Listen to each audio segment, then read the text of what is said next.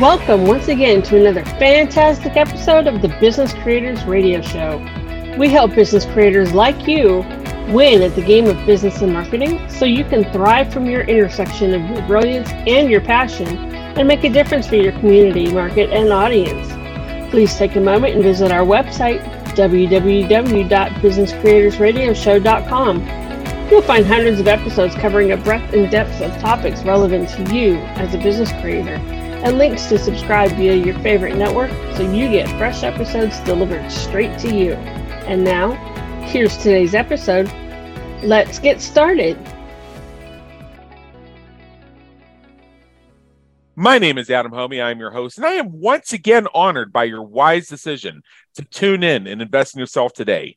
The Business Creators Radio Show takes you into the field to those places where you have those mastermind meetings and aha moments that can change your trajectory or at least bring you a little bit closer to serving from your intersection of your brilliance and your passion. Today, I come to you from my sumptuous balcony here in Las Vegas, known to some on some days as the hottest city in America, but certainly not today one of the misconceptions about Las Vegas is it's always like sticking your head in an oven. There are also days where it'll be the middle of the afternoon and you're sitting out on your balcony wearing two hoodies, a jacket, and all that underneath an electric blanket. That would be one of these days. But you can imagine I'm pretty cozy and settled in for an amazing conversation that we're going to have today. This is about something that we see way too often with entrepreneurs the build it and they will come mentality. If you have that mentality, you are destined to fail. See, there's a segment idea about a system entrepreneurs can employ to give them a go no go test for their idea early on before they invest significant time, energy, and money. Wouldn't you love to have that? Wouldn't that be so awesome? Wouldn't it be great to have a data driven five step high profit launch system? Well, I have the person here who is going to show you how it works. His name is Will Russell. He is the CEO of Russell Marketing, which specializes in e commerce launch marketing, which has helped hundreds of entrepreneurs validate their ideas and execute successful launches. He's been featured in Business Insider, Forbes, Crain's New York, Indiegogo, Startup Nation, and more. His new book is Launch in Five Take Your Idea from Light Bulb Moment to Profitable Business in Record Time. And you can discover more I'm going to give you a link at the end of our conversation where you can go pick this up right now. But let's jump right in. Will Russell, come on in. The weather's fine. Thank you very much for having me, Adam. It's a pleasure to be here. All right. I gave off a piece of your official bio. Very impressive, so much so. And the more I look into you, the more I realize I'm probably not even worthy to be in your presence. And this is my show. So, what we like to do here before we dive in, and I know you have a lot of great stuff that you're going to share with us. And I love mixing it up when it comes to product, brand, and service launches because I used to do that as a profession. Tell us a bit in your own words about your journey and what's brought you to where you are today, serving business creators from your intersection of your brilliance and your passion. Certainly. Thanks for the question. Great to kick off. Great to be here. And yep. uh, good to hear you're in Vegas. I'm actually in Vegas uh, next month for the Consumer Electronics Show. So if you're going to be oh, yeah. in there, then perhaps we will connect there as well. But uh, in regards to my life, my, my journey to date, I've been doing launch marketing uh, for, for close to 12, 14 years, I suppose. I didn't know at the time, certainly early on, that it was launch marketing really, though. And I didn't really categorize it as such. I was running uh, event launches and, and, acquisition of attendees for certain uh, nonprofits. I was launching new websites and and helping monetize uh, kind of content on websites that, that were new. So that journey led me to a lot of high level concepts and understanding is how different businesses and different types of products or services require certain strategic marketing efforts when launching.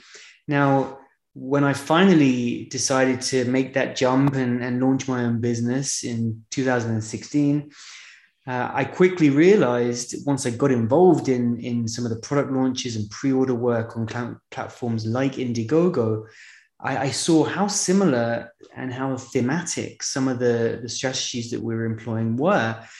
it, it, uh, related to the work I'd done previously in the nonprofit space, in the media space, and now in the product based space around things like consumer packaged goods or software as a service. And I just I saw these similarities and and decided that hey, why not build a business around this? And yeah. and I did. And so I I kind of at the time created this launch system that sure i label it as such and call it uh, you know my launch system but obviously it's just part and parcel of a lot of these similar launch strategies that that can be employed. And and from there to take uh, the service that we offer of launching products and be able to essentially productize it with this system and say hey entrepreneurs buy this system pay for this system and then work with us to implement it I've been able to build a, a successful business uh, in this specific launch niche. And as you pointed out at, at the start, uh, recently published a book around it and and and have found it quite the journey. So it's it's been it's been a great experience so far. It's been a great learning curve so far, and and I'm glad to now be here and be able to do shows like this and share some of this information with others. Okay, I've been around for three months longer than forever when it comes to this online marketing space. Uh, I remember my early days as a full blown entrepreneur when MySpace was new, hot, and exciting. And it was part of my job, unfortunately, to explain to people that no, you cannot turn the links to the top nine friends into affiliate links. There was a misconception out there that that was possible, but it isn't. So that's how far back I go. Back when MySpace Tom was somebody who we all wanted to be friends with. Well, anyway, so I have a copy of, or had a copy, I gave it away, of Product Launch Formula back when it was on CDs. And this mm was not too far, too long after Jeff Walker had had his actual very successful first launch, the first one made over a million dollars. So this is when he cracked the code and got from emailing 22 people and selling three subscriptions to his newsletter where one of the 22 subscribers was his wife and the other was his other email address. So i then later on bought product launch formula again right when social media came into play. So i've when i was involved in product launches when i was a hired gun for that i mostly was an adherent of the product launch formula by Jeff Walker, although there were some adaptations to the way we did it based on our experiences and the unique needs of the client. So you have product launch formula.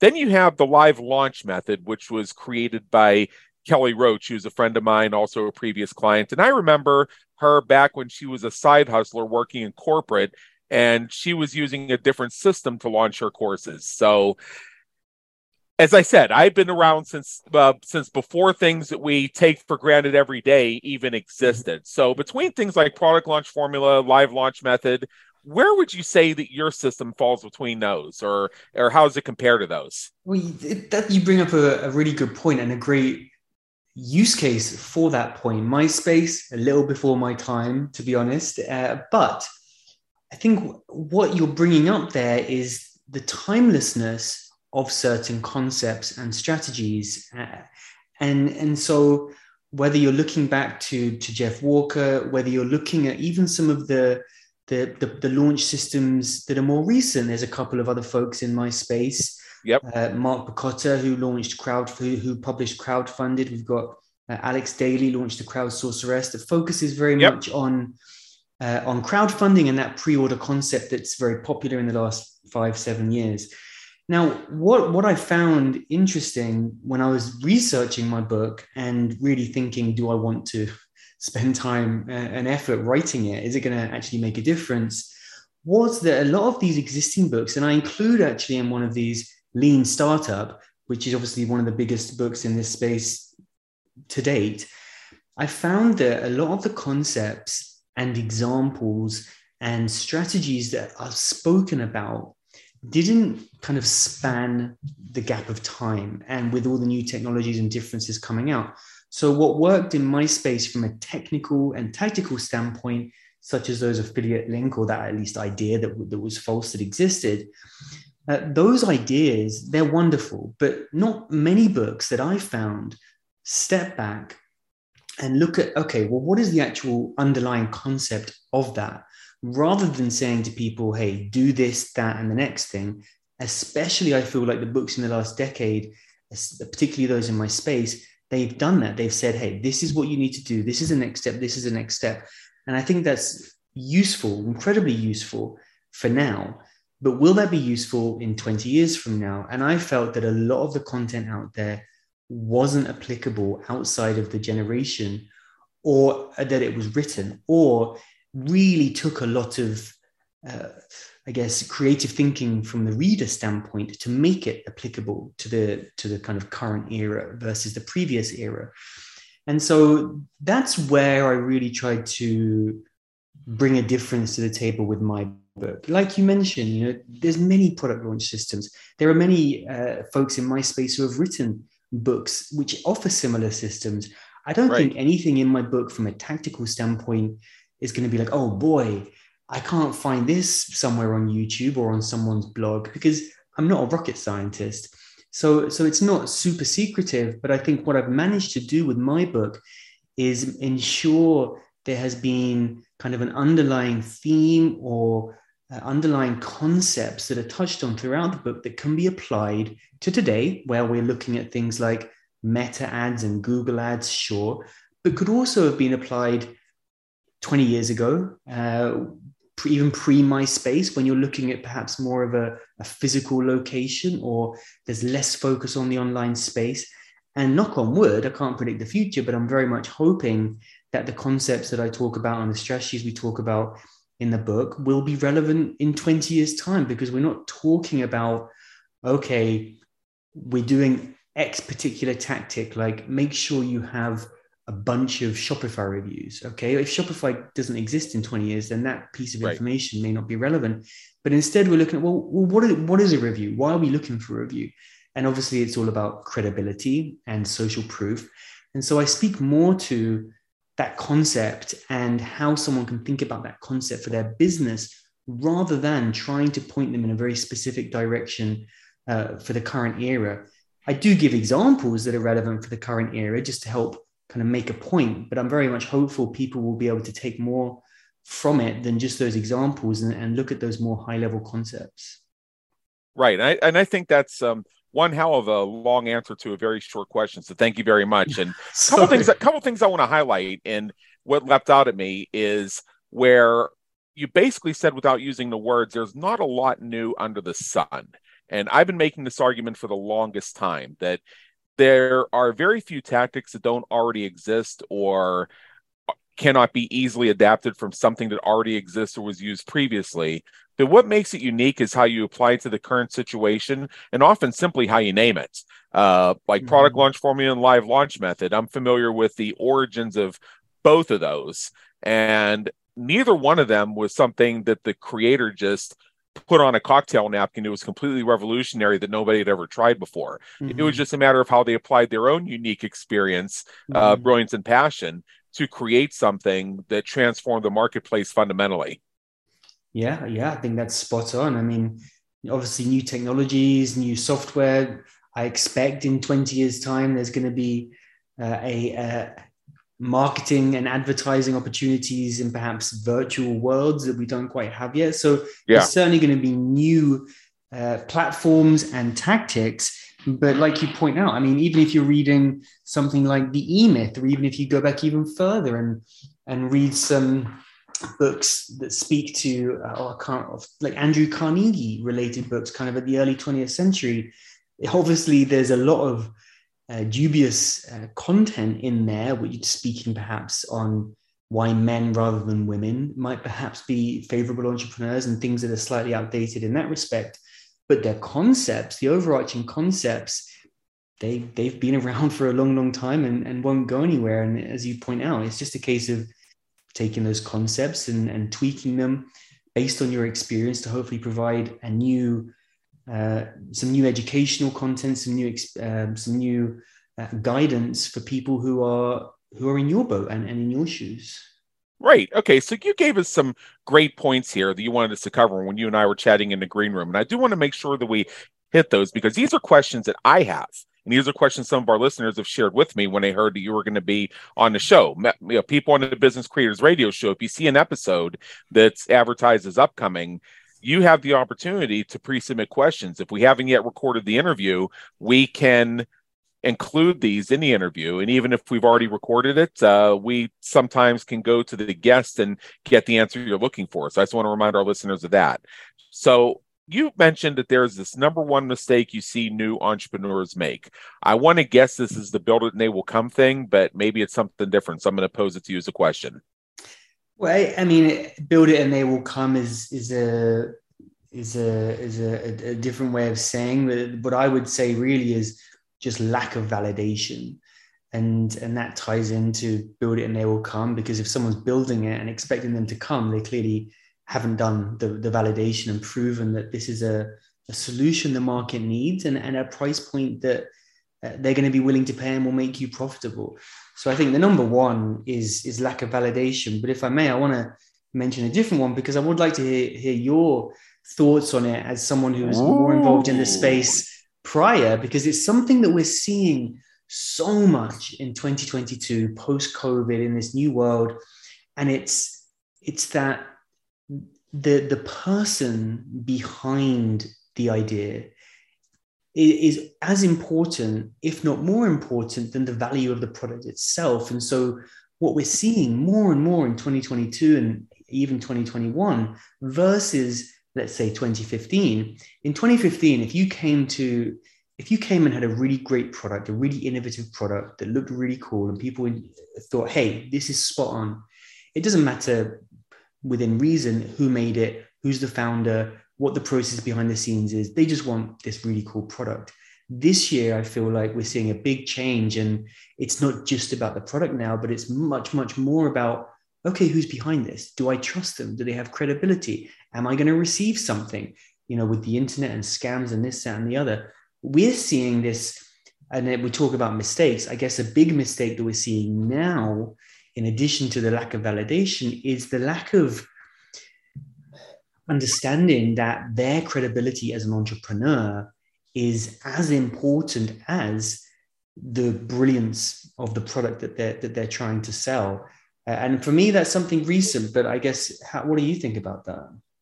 Well, I think that um, know, going back to what I said earlier, there's really nothing new under the sun, and I've been around long enough to see things come and go and recognize the histories, the backstories, the ancestry lines, and also the recycling efforts.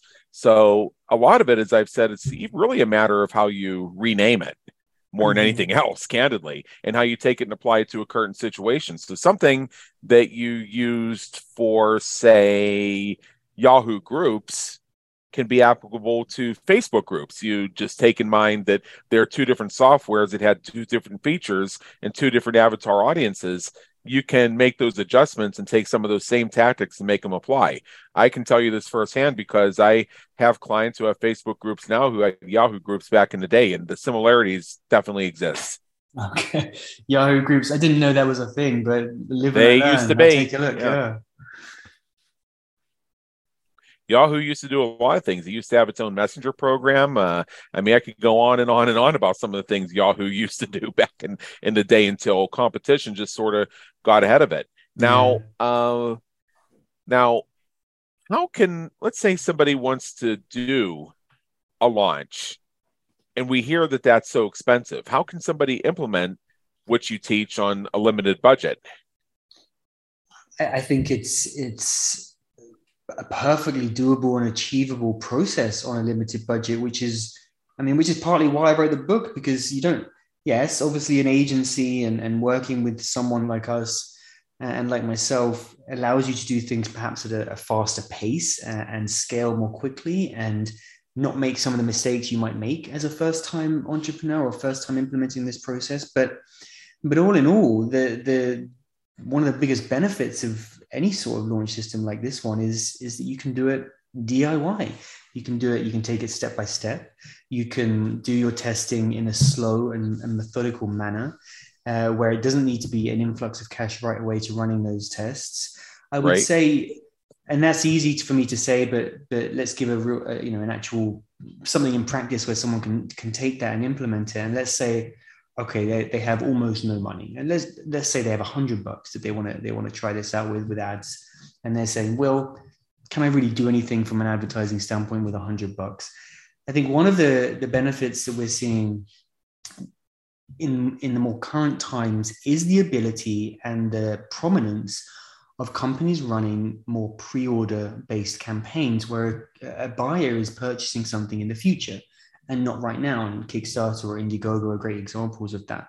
Wow. The, the, fact that the consumer is getting used to that and it's becoming more common means that there's more opportunity. And so what we're seeing a number of our clients do, and this is the approach I would suggest for someone trying to DIY with, with a limited budget, is using that kind of pre-order type marketing effort to fund in addition to their production to also fund their marketing. So we have for example uh, campaigns where users are putting down deposits for products and they're just putting perhaps a $20 deposit down for a, a product that will be $250 in a year's time.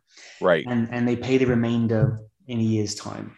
Now if we can get 100 you know of those of those $20 then we're actually starting to bring cash flow in for the business and they can then reinvest that cash flow uh, in areas that are important to them. So this is all to say even if you have a limited budget there are strategies and there are ways that you can start generating cash flow without having to deliver produce or even manufacture a product yet uh, in order to help get yourself off the ground and start giving you some of those that financial uh, sort of financial backing to to to make some of these uh, bigger campaigns and, and, and, bigger launches. So that I kind of I would lean very heavily on a pre-order or deposit based campaign if I didn't have budget because that would give me access to cash without actually having to sell a product yet. Wow, that's quite something. Now, on the other hand, so many people have gotten burned that way. They've mm-hmm. put up money up front for something that never materialized and they never got their deposit back. And I unfortunately, and this was many, many years ago, about three businesses ago, I had this clients who uh, would launch product after product and they would uh, they would insist on taking it to marketplace before the thing was fully developed promising that certain bonuses and certain modules would be added within mm-hmm. a week or two of the doors opening and then they never got around to it Mm-hmm. And then uh, they even had people complain saying, "Hey, I actually signed up because I was looking for that bonus module seven. And it's like, oh, oh well. Mm-hmm. Yeah, and unfortunately, there are stories about that. So, mm-hmm. uh, mm-hmm. you know, in that particular case, I ultimately got rid of that client. But one of the intermediate steps is I told them that uh, they can they can pre-launch to their heart's content, but before I assist them in doing anything that involves an open shopping cart on that product, every single piece has to be created, even if they are holding it back mm-hmm. uh, to release it two weeks in or something like that. You have to show me it's created and done. So if it's a bonus video, I have to actually be holding that completed video in my hands, et cetera, et cetera, et cetera. Question mm-hmm. is, how do we give people confidence mm-hmm. to invest in something that doesn't exist yet, knowing that unfortunately there are so many of these stories out there? Yeah.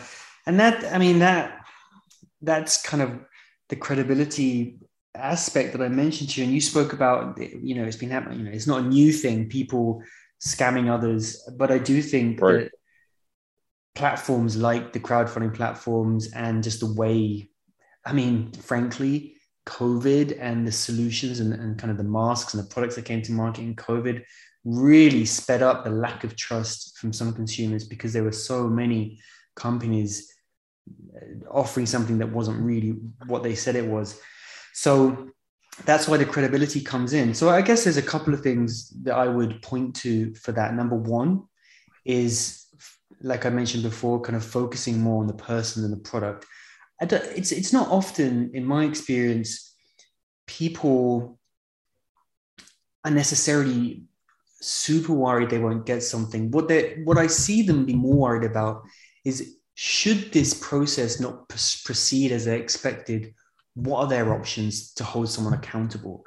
And so, what we can do is make sure that those lines of accountability are crystal clear. And one way of doing that is making sure that the entrepreneur in question is front facing and their LinkedIn profile, their email, frankly, even their phone number. This entrepreneur should not be hiding or trying to shy away behind a brand name. They're not Apple and they're not going to get it, get away with that. So I would say number one, the way we're going to try and avoid the skepticism that does exist is by putting the entrepreneur and getting personal with the customer or potential customers and showing them that, hey, this is a person, this is who you're going to hold accountable should it not happen, and making sure that there's nowhere for that entrepreneur to, to shy away from. Now, from the platform standpoint, if you get past an early pre order type, pre production, or deposit type funnel, like I just spoke about, and you're leaning more into, let's say, a crowdfunding platform, which is a bit more of an investment, then those platforms, along with agencies like us, have a process for trust and verification. You know, we, we do have an internal process when we're taking on clients that is essentially a checklist that we have to make sure uh, is abided by for us to take them on. And one example of that now is that kind of personal uh, accountability uh, to, to the customer. Uh, the platforms have a bit more of a technical uh, specification that they're going to be verifying, and they do require things like you suggest, like videos. Uh, you'll see on crowdfunding platforms that they have certain uh, kind of like milestones or checks that or badges that campaigns can have that verify, hey, there is a working prototype. This does exist, or this is in manufacturing. And in order in order to get those kind of badges, there you're required to to send over things like um, manufacturing uh, agreements or shipping numbers or anything like that that can actually verify what you're saying is true. Now, there's there's still going to be people who, who are out there doing what they're doing and, and scamming people and and frankly i'm not personally an expert in consumer packaged goods or in hardware. So i'm not going to have as deep a knowledge on kind of technical specifications of a product. So we can't as much as we try and as much as the platforms try you know there are certain areas where we're just not going to be able to determine whether or not a product is capable of doing what it what it says it can do. And we just have to take the word of the entrepreneur and the information they give us that what they say is true but if i mean there are many youtube channels and and other subreddits who will uh, spend a lot of time and have a great great group of people who are actually seeking out kind of vaporware and, and projects or launches that that don't seem true or viable.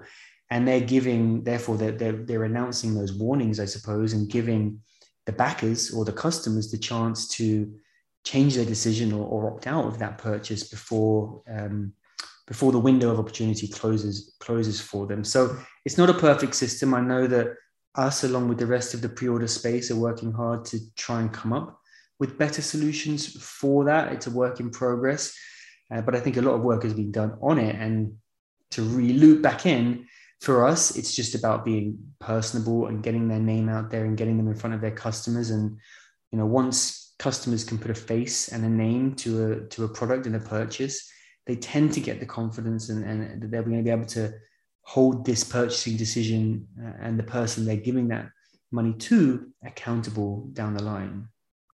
Okay, so what I you know, so what uh, you know, I've you know, what one of my conclusions is is that um, is that it's very challenging to find out how effective a product or a service is going to sell until you sell it. Mm-hmm. So, going back again to your five step high profit launch system, what I'd like to discover more about is how that gives entrepreneurs that go or no go recommendation.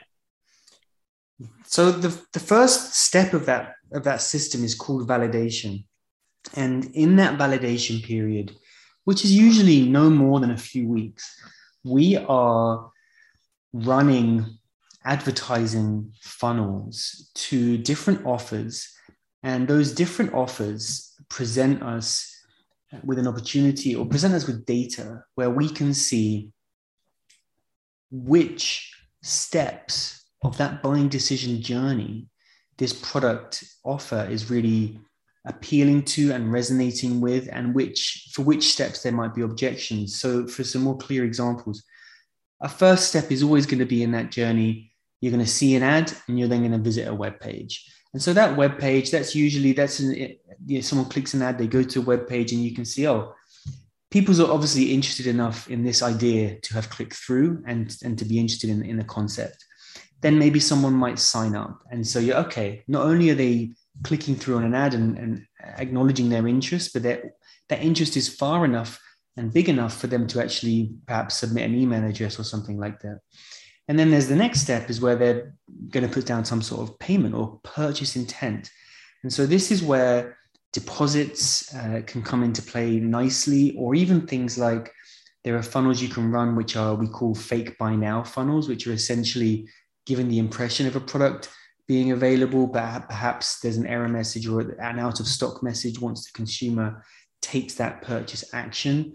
Or there's even things like a funnel where we call it a start your order funnel, where a consumer can visit a web page, express their interest in the product, and let's say it's a it's a pair of socks. Uh, the the start your order uh, funnel might then ask them, okay, well, what size are you? What color do you want? What type of socks do you want? And, and so on. Each of those funnels, whether it's the buy now, whether it's the deposit, whether it's the start your order, they're all essentially ways of getting intent information instead of just interest information. Someone clicking an ad and signing up, that's interest information. That's someone saying, Yes, I'm interested in that.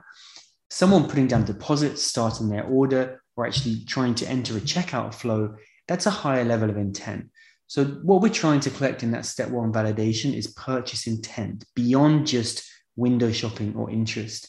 And then what we can do is map that data to all of our benchmark data. So, obviously, we've done this many, many, many, many, many dozens of times, hundreds of times, and we have uh, a lot of data that we can look to. And so, if we're launching a, a new microphone, we can run a validation funnel and then we can compare that data to other validation funnels for microphones or audio related products we've run. And we can just look at those benchmarks and say, well, product A far outperformed product B. Product C didn't do well at all. It was missing the benchmark here, here, and here. And so that will generally give us a very good understanding of what's going to happen if someone really ramps this up and goes and goes all in it's not perfect. You know, there are going to be times when a small amount of ad spend in a quick funnel isn't uh, isn't gonna gonna give full and clear guidance on exactly what's going to happen next and profitability uh, of a funnel. However, it's very, very, very good at identifying red flags. And so you talk about no go. I also use the word red flag metrics. And if there's going to be a red flag, in your sales funnel, in your sales journey, in your in your journey in trying to sell this product to consumers, the validation funnel that we run, step one of the system, is is almost guaranteed, if not guaranteed, to identify that red flag and point it out to you. So it gives you that no go well in advance of spending a lot of money on pursuing an idea or pursuing a project. And, and I just want to be clear no go doesn't necessarily mean never go. It just means, okay, let's step back here. There's something that needs to be improved, whether it's the product offer, whether it's the design, whether it's the funnel, whether it's the pricing. But there needs to be some sort of change in this offer for you to successfully scale this product up. So no go is, is a real crystal clear red flag. And it's not a never go, it's just a changes need to be made type situation. So let me uh, make sure I captured something here. Uh, you mentioned the idea of having uh, a funnel where the person begins to place the order and then it tells them that the product is sold out. There, there are funnels that will that will do that and click purchase intent. Yes. Okay. Uh, and the idea and the idea behind it is that you would actually, and again, I'm asking this from a newbie perspective. You would actually invest time and money into this, driving visitors to it to see how many initiate the process to build a list for it. Yeah, well, I mean, with that particular funnel, what we're usually looking for is pricing malleability. So with a with a with that type of funnel, what we can very quickly and easily do without having to build out, you know, Shopify stores or whatnot, is see how users see basically what percentage of users will click buy now on a particular product offer at a particular price point on what appears to be just a regular website. And with that information, let's say it's a 10% buy now click rate. We then also have the information of how much that product price would be should someone have converted. And also, we have benchmark data on what percent of people who click buy now do actually convert. We'll have data on how much does it cost to drive a visitor to this web page. So with that buy now funnel, what we're able to identify is not just who's interested, but which price points could generate the highest profitability for that particular business. I see. I see. Because I because actually I find the idea intriguing. Uh, the idea that uh, you actually get them to declare their intent, and I and I'm glad I asked the follow up question because now I'm hearing about price malleability and seeing how far you can get them down that process. Because I mean, I see, in fact, to this day, there's probably stuff left over I've been out of that business for going on seven or eight years now. There are probably still web pages and shopping cart pages that my company set up way back when uh, that are still saying that something's available for sale until they try and check out, and then they're put on a waiting list and they're told it's sold out. I bet you some of those are still there. Uh, yeah. And uh, and and the reason the reason those were put there was just to maintain the methodology and the technology so they could be flipped on again at any given time uh, right. whether by us or by somebody else they hired. It uh, either or was fine by me at that point. Uh, but you're actually suggesting that we leverage those types of things as market test assets. I am, and, and I sense a little bit of skepticism, which is a good thing because. Oh no, no, not not skepticism, curiosity, because I've never heard of it actually being used as strategy before. I've been I've heard of it used as a catch-all so that you don't lose any latent visitors who might click on an email or see a social media post from like two months ago. Right, and and I mean skepticism. That's that's great. That's great but but if if it was skepticism, I think that's important because you might have some listeners, as we yeah. do clients, who say, "Hold on a second, this doesn't feel right." You know, what's not or something yeah. along those lines, and, and that's completely fair. Some brands don't want to give the impression that they have a checkout open and then only to say only to effectively disappoint the potential buyer. And so that, that's a perfectly reasonable um, note. And for those listening who might feel that way, there are ways we, we can work around that. There are ways, you know, there are two other funnels that I already mentioned that are also ways to collect purchase intent so that buy now funnel doesn't have to happen. But what I would point out, number one, is, is generally, in my opinion, the pros of running these kind of funnels far, far outweigh the cons. And this brings to light skepticism we see with a with a deposit funnel. People's clients say to us, "I would never put down a deposit on a product like this from a website or a, or a company that I, that I don't know." And that's a perfectly reason that may be true of many consumers. They may never put down a deposit, but we're not really comparing. We're not assessing the whole market like that. What we're trying to do is see how this particular funnel compares to another same funnel in a similar consumer space. And so audio to audio, you know, water bottle to water bottle, uh, phone to phone, computer to computer, sports goods to sports goods. And so it doesn't matter if 70% of consumers think this is skeptical or are skeptical of the funnel, because we're only looking at the data of those who don't.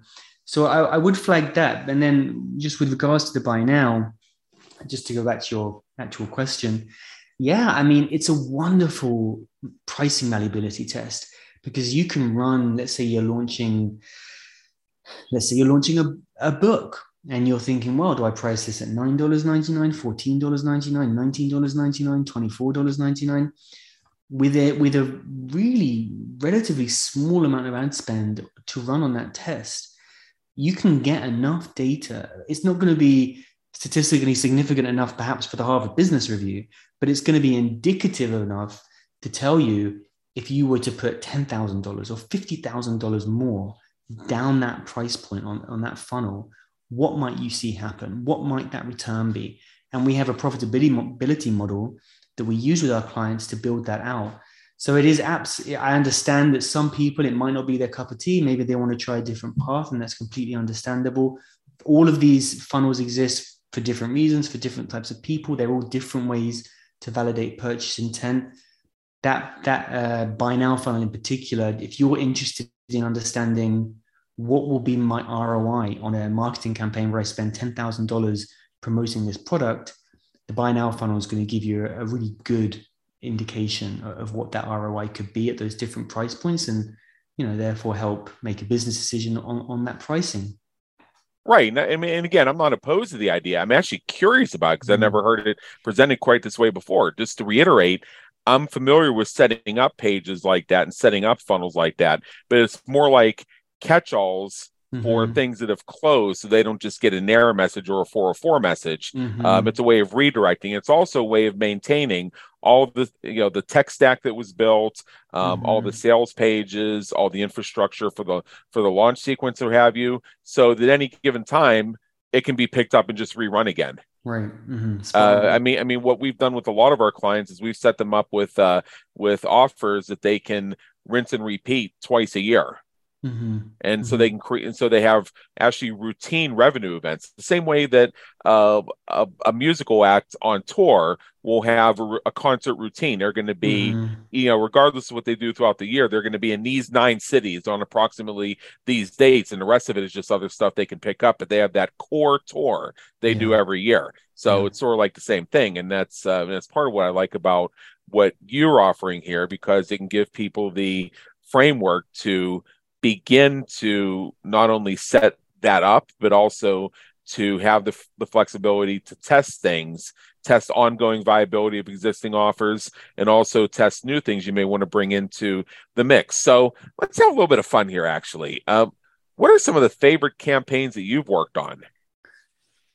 Ooh, I think one, one that always stands out to me was a campaign we worked on very early on in my business called Sheets and Giggles, and that was a a bedding company that, that we helped launch. It didn't.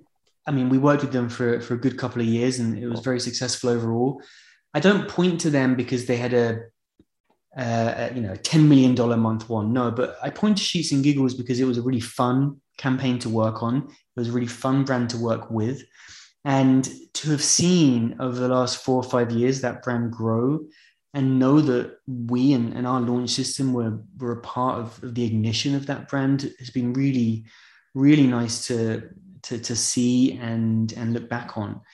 In terms of, I think, the perhaps bigger or, or funner campaigns to be on from a, a money making standpoint and seeing those big numbers, we've had a few. I mean, there was one called One Clock we did uh, was it this year or last year, and and and they topped the million dollar mark, and that was a great brand to work with.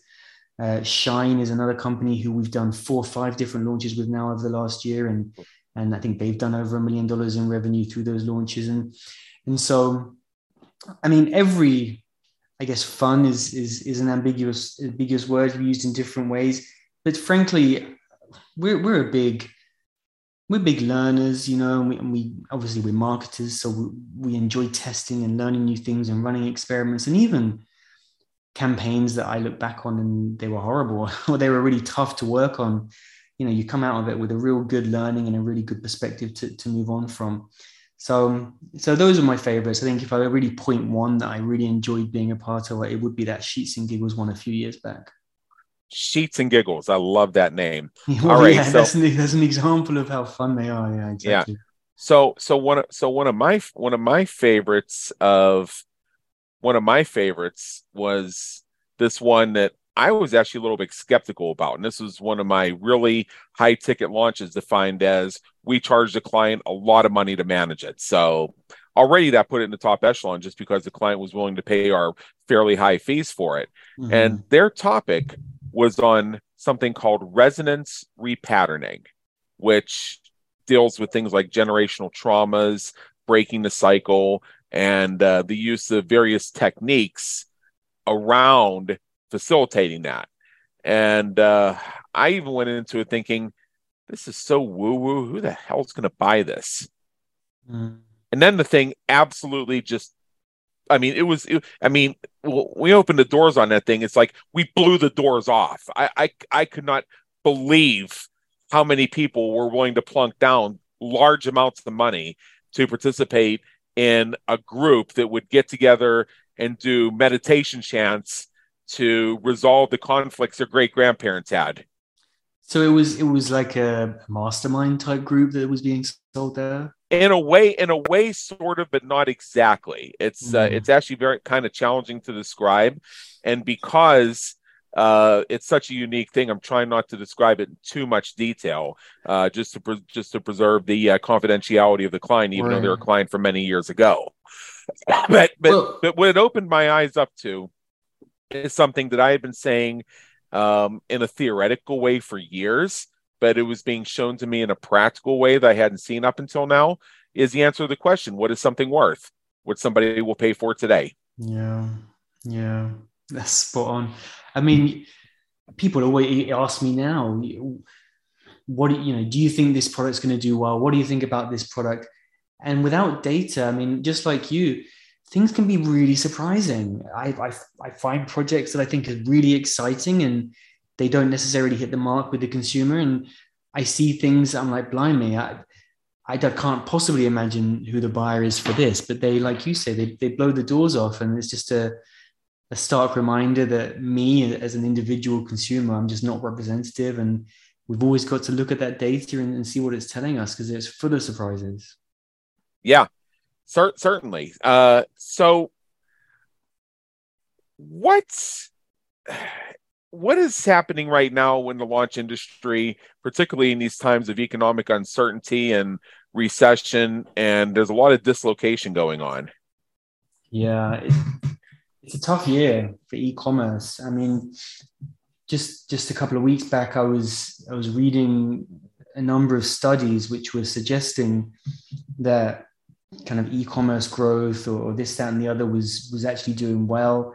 And I'm thinking, well, I'm not sure I'm not sure what they're looking at here because certainly the kind of clients that we work with, the, very early stage startups, they're having a really tough time. The advertising costs have gone up, shipping costs have gone up like we mentioned, some of the the skepticism post COVID and online shopping is is lingering. So I think the biggest thing we're just seeing is more and more consumers tightening the belt and less willing to take the type, types of financial risks on buying goods that they might have done a couple of years ago, a few years ago.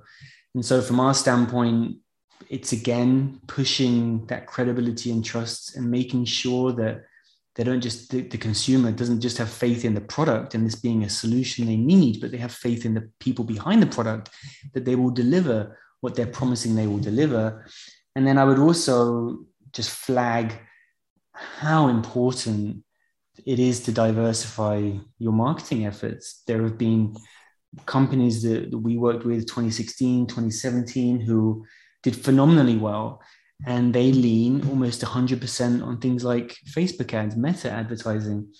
And that was that was a remarkable channel for many many years, but it's been a real tr- tricky one for a lot of folks in the last year and a half, and it's been very challenging. And so these companies that did phenomenally well in 2017 just they all of a sudden just their whole acquisition channels were, switched off and they didn't have any any any plan b so I think now more than ever is a reminder uh, for us and for a lot of folks starting out to don't put all your eggs in one basket. Super important from a customer acquisition standpoint. Yeah, yeah. I I couldn't I couldn't agree more. So if you had you know going back to really the the title of our conversation, the the entrepreneurs of the build and they'll come mentality are destined to fail, uh, and combining now with what I'm about to ask here, you know what is if if you had a piece of advice that you would offer uh, entrepreneurs who are either just starting out as entrepreneurs who, who are looking to enter a new space perhaps what uh, what advice would you have for them? Please please validate your your offer so your idea and the price point you need it to sell it at before embarking on that journey too far uh, get that information, not just you know people putting their hands up and saying, "Yeah, this is cool, I'm interested," but people actually giving you or showing some sort of indication they would give you a clear indication that their money for the product idea or for the product, I should say. And then, secondly, more important this year than perhaps in previous ones, really look at the, the back end of that business and the shipping costs and the logistics and the manufacturing and really understand now what does your profitability look like? Because it's been a crazy couple of years and numbers are all over the place. And um, unfortunately, if you if you go and look at the crowdfunding platforms, you see many entrepreneurs failed to to really account for uh, the, the the the profitability and and the and the, the financial models that they should have done. So comes down purely and simply to test and validate that your product idea is something the market wants and get real intent from strangers not from not from family and friends and make sure you have that confidence before spending hours and weekends and nights and thousands of dollars on, on that next step. Oh okay. Okay. I i i think that's i think that's really really great and, I, and i'm so glad that we um and I'm so glad that we've been able to have this conversation here. So, what I'd like to do is, I'd like to invite everybody, all of our listeners, to go to your website, which is www.launchin5book.com. And that's the number five, not the word five. www.launchin5book. And what uh, the Launch in Five book is about is your guide to launching products and acquiring your customers. So, this is where you get to dive in and discover that five step high profit launch system and you've seen results and Will's report results of generating up to a million dollars in 30 days. And that is kind of high end, but think about what even a fraction of that would do for your business and for your life. And think about being able to implement just a few of the things that uh, Will and I have discussed today and do it in a way that's systematic, automatic, and actually will move your business forward and help you capitalize. You can go to that website, you can learn more about the book, you can see some of the results, and you can see the options to order it uh, right now today. So again, that's www.launchin5book.com. And with that, Will Russell, thank you so much for being with us today. It's been an honor and believe me, an education. Thanks so much for having me. It's been a real pleasure. We trust you enjoyed today's episode of the Business Creators Radio Show. Check out our previous and upcoming episodes on our website at www.businesscreatorsradioshow.com. While you're there, be sure to subscribe via your favorite network so you get fresh episodes delivered straight to you. Until next time, have a great day. Take care.